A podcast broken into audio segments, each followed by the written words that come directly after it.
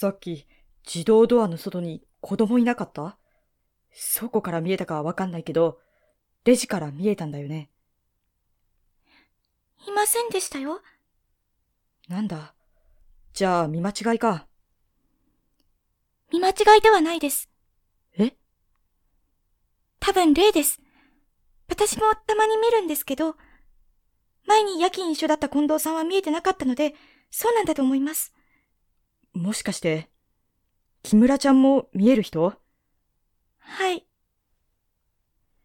コンビニの夜勤は大学入ってから始めたので、2年くらいやっていますけど、見える人に会ったのは初めてです。おお、俺も上京してからは初めてだわ。嬉しいというか安心する。わかります。やっぱり一人だと不安ですよね。俺夜勤は初めてなんだけど、やっぱ多い？多くはないですけど、たまにやばいのが来ますね。やばい？高校生か大学生くらいの女の子が来るんですよ。その子が来ると、数日以内に必ず事故が起こるんです。そういえば、ここ事故多いよね。上り坂のカーブになってるからかな。事故が起こるのは地形的問題とか、照明の問題があるかもしれないですね。でも私は、あの女の子が無関係だとは思ってないです。なるほどな。怖いね。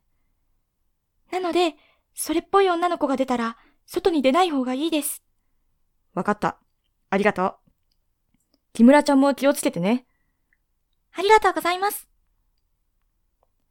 高橋さん、今日も夜勤ですか？そうだよ。もうすぐ出勤ですよね。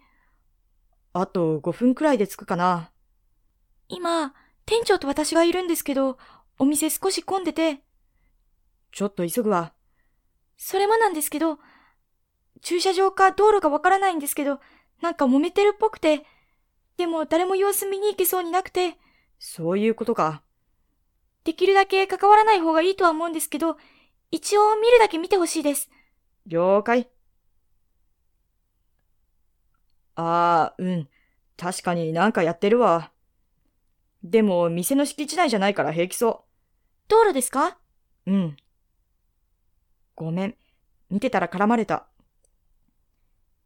大丈夫ですか？高橋さん？どうしたんですか？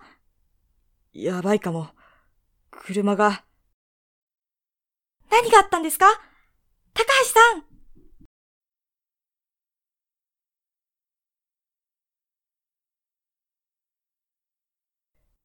高橋高橋いるか？